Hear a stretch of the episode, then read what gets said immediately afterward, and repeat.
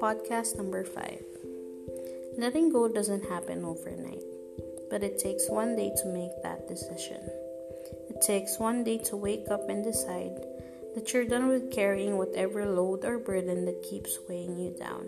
It takes one day to wake up and decide you don't want to feel like this anymore, and it's time to do something about it.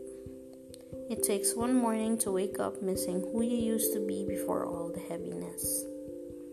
Letting go doesn't happen overnight, but it takes one instant, one wake up call, one moment to make you question why you're settling for being stuck when you can be free. Why you've decided that it's easier to live with the pain than let it go.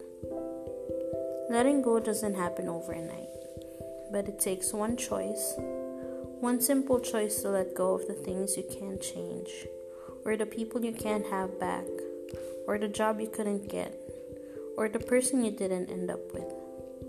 It takes one choice to let go of all the things you wake up, remembering that they're not yours because the truth is, the more you chase the things that aren't meant for you, the harder it will be to find peace. The more you hold on to the things that didn't fit into your life, the messier your life will get. Letting go doesn't happen overnight, but it takes one day to make that decision. One day to suffer and break up with the part of you that doesn't want to let go out of fear. Fear that if you let go, there will be nothing else to hold on to.